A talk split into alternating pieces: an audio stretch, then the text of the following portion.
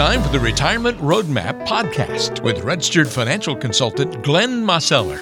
It's time for another Retirement Roadmap podcast. Walter Storholt here alongside Glenn Mosseller, registered financial consultant and founder and president of Roadmap Financial Consulting in Greensboro with an office on Muirs Chapel Road. Find us online by going to greensbororetirement.com.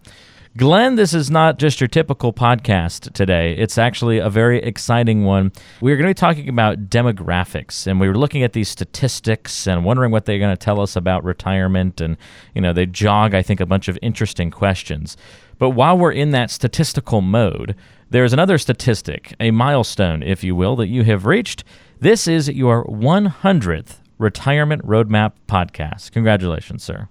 All right, Walter. Well, thank you very much. No, it's been a pleasure. I, I enjoyed getting together with you and sharing ideas and talking about uh, all the different things that come up in retirement. And I know folks are out there listening, and uh, we appreciate you. And and we're glad we're able to uh, offer you this each and every week and you know, give you additional things to think about and ways to plan for your retirement.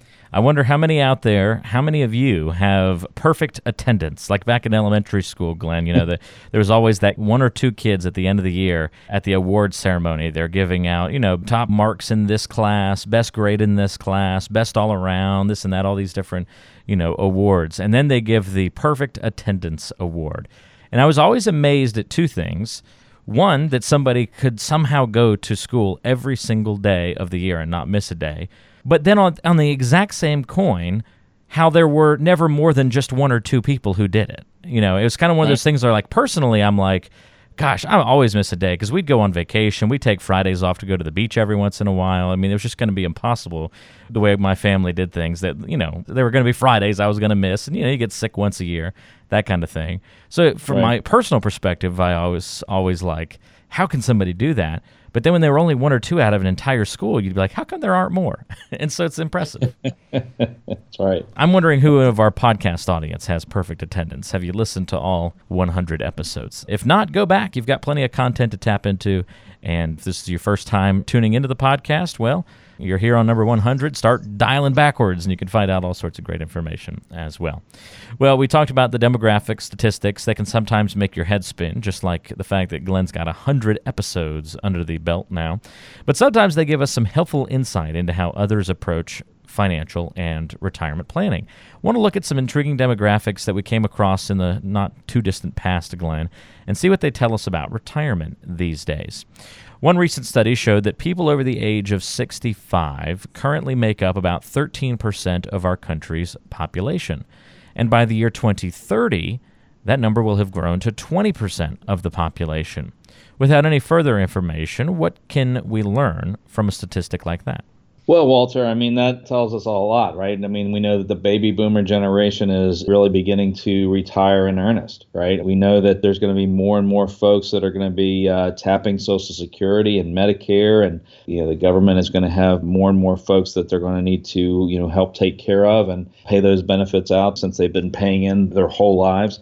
And there's a lot to think about there. You know, how is that going to impact you as an individual, but also how is that going to impact society?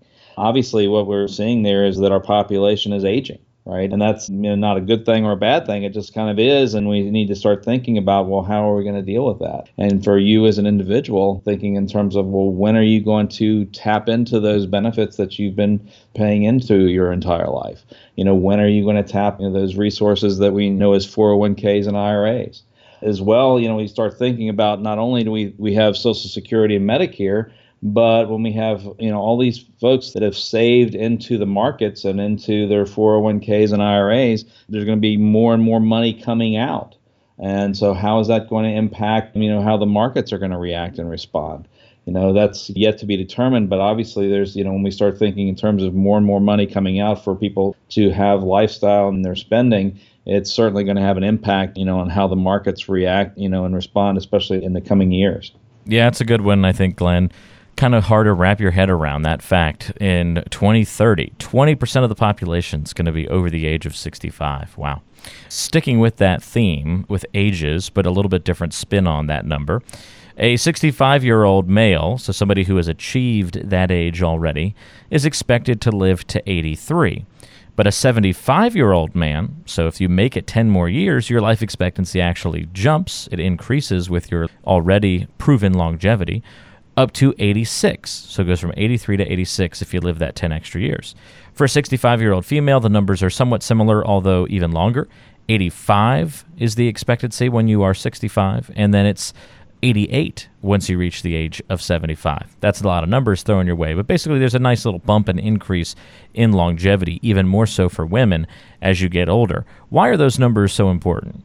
Well, I mean, it's important, Walter, because, you know, we start thinking about, you know, well, are you going to have your resources last? right? I mean, how long are you going to live? You know, as you say, I mean, the statistics are what they are. I mean, the older you live, the older you're probably going to live, you know, beyond that. As you reach certain milestones, you know, all the studies say that, well, you're likely to live a little bit longer. And so we need to take that into account. The other thing that we start thinking more and more about, Walter, is, you know, the need for long term care.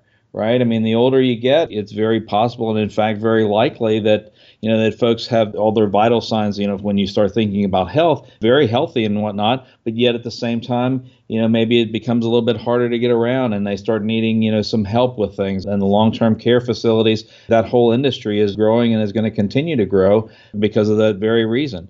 And so we have to think in terms of, well, you know, what preparation have you done for, you know, preparing for long term care? Do you have a significant hedge for that to protect your nest egg and to protect your loved ones that you'd like to leave things to?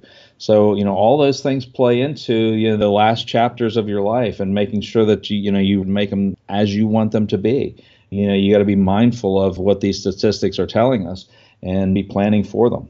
Yeah, that's another great point, Glenn. Now, if we're looking at statistics and demographics, it's more than just about ages as well. Sometimes we look at, you know, the dollars in this equation. The average income for folks in this age bracket we've been talking about for this particular stat, we'll limit it to 65 to 70. Average income for people between those ages is $42,000. But the average income for people over the age of 80 is only $20,000. What do those numbers tell you? Well, that kind of goes back to what we were just talking about, right, Walter, in terms of how much have you saved for retirement and how fast are you drawing it out? Is your money going to last? The other thing that it kind of tells us is sometimes, you know, folks are working a little bit longer, right? I mean, there's times when folks are still working in their mid to late 60s, and maybe even as late as 70, but maybe by the time they're 70 is that then they're really you know beginning to see more and more people retire by then. And some of the last holdouts that kept working for a little bit longer actually do stop. And like you say i mean you know when you see that big decrease in income at age 80 on the average of being you know about $20,000 versus at age 70 of being 42 you know you have to ask the questions as to you know why is that and you know across the country? And then look at your own personal situation and just you know realize okay what do i have? What have i saved? If you're a bit younger than this you know well should i save significantly more? You know what changes do i need to make? All those things come into play but you've really got to think in terms of hey am i going to have enough money to really live the type of life that i want to have in retirement and this is kind of a, a check right you know you're going to really think about yeah. it it's like my goodness am i going to be in that position at age 80 maybe it's not 20 but maybe it's something significantly less than what you've been used to right? You know, it, don't have to look at these raw numbers and say, well, that's going to be me, but you want to think in terms of can you keep your lifestyle the same way that you've had it throughout your working years when you retire? And then you start thinking about different numbers than what the statistic tells us, but you start thinking about do you want to maintain your lifestyle throughout? And then you have to start looking at those questions and saying, hey, do I have enough? Do I need to make some changes in what I'm doing in terms of my choices about lifestyle and or how long am I going to work? Those are things that are very, very important when you're thinking about when and how you're going to retire. Yeah, it's a really good way to look at it as well, Glenn. So many different angles to consider when it comes to retirement. And these statistics sometimes peel back the curtain a little bit to give us some more information that's beneficial. One more statistic. We don't want to overwhelm you with too many numbers here, but I think this one's interesting as well. People over the age of 65 generate income in several different ways. 37% of their income is from Social Security. 37%. Income from working represents about 30%, so we've still got a lot of folks working after the age of 65. Pensions make up 19%. Savings and investments, very surprising here in my mind, savings and investments make up only 11% of the income for folks over 65 years old. Would you agree in that last part being surprising? And what else is noticeable about these numbers? Well, I mean, it's kind of surprising in some sense, Walter, but on the other side of the coin is that we all know that there's a lot of folks out there, you know, when we start looking at the entire population, there's a lot of people that don't really plan. I mean, most people don't save like they should, and that's something that should be kind of a warning if, you know, if you're younger and you're, listening to this podcast and you start thinking, "Well, gosh, am I saving enough?" But, you know, you really start looking at what is going to generate your income. You know, how much have you saved and how much income can that create? There's times when I meet with folks and they say, you know, well, I'm planning on retiring at such and such an age. And we start looking about, you know, well, you know, what have they saved? And, you know, we say, well, golly, you know, I mean, you, you probably need to start thinking about, you know, putting more money away. And and sometimes that'll surprise them and say, well, you know, hey, this is a lot of money. And so we have the conversation. It's like, well, yes, it's a lot of money. If we were to pile it on the desk and look at it, yes, that's a lot of money there. But you also have to think in terms of it's got to create an income stream for you for 20, 25, maybe 30 years. And when you start thinking about that, you get a different perspective on, you know, how much are you saving and is it going to be enough? It's really a different way of thinking about your money rather than, hey, I've got so much saved up in an account. It's how much income can that money produce for you throughout your life and your life expectancy and that of your spouse as well all important things to consider. So many different moving parts. What's the biggest takeaway from all these numbers flying around here, Glenn, that we've gone over on the program today? I think somebody listening to this, you know, may want to go back and listen again so they can kind of catch all of those all of those different stats because I know it's hard to keep up with audio and numbers sometimes. But if we don't have time for that, what's the big takeaway we should walk away with today? Well, Walter, I mean, I think it's really planning right? I mean, you start looking at these demographics, we have certain things that we know about society, and we know that, you know, when you're going to, you know, or at least a range of when you're going to retire and what you're going to need to retire and those types of things. If, if you're not really doing significant planning and knowing, you know, what you're going to do and how you're going to do it, and, you know, have your entire retirement plan and your whole retirement life. You know, it's not that it's going to be super rigid, you know, on one hand. On the other hand, you want to kind of want to know where you're heading or else you're not going to like where you end up.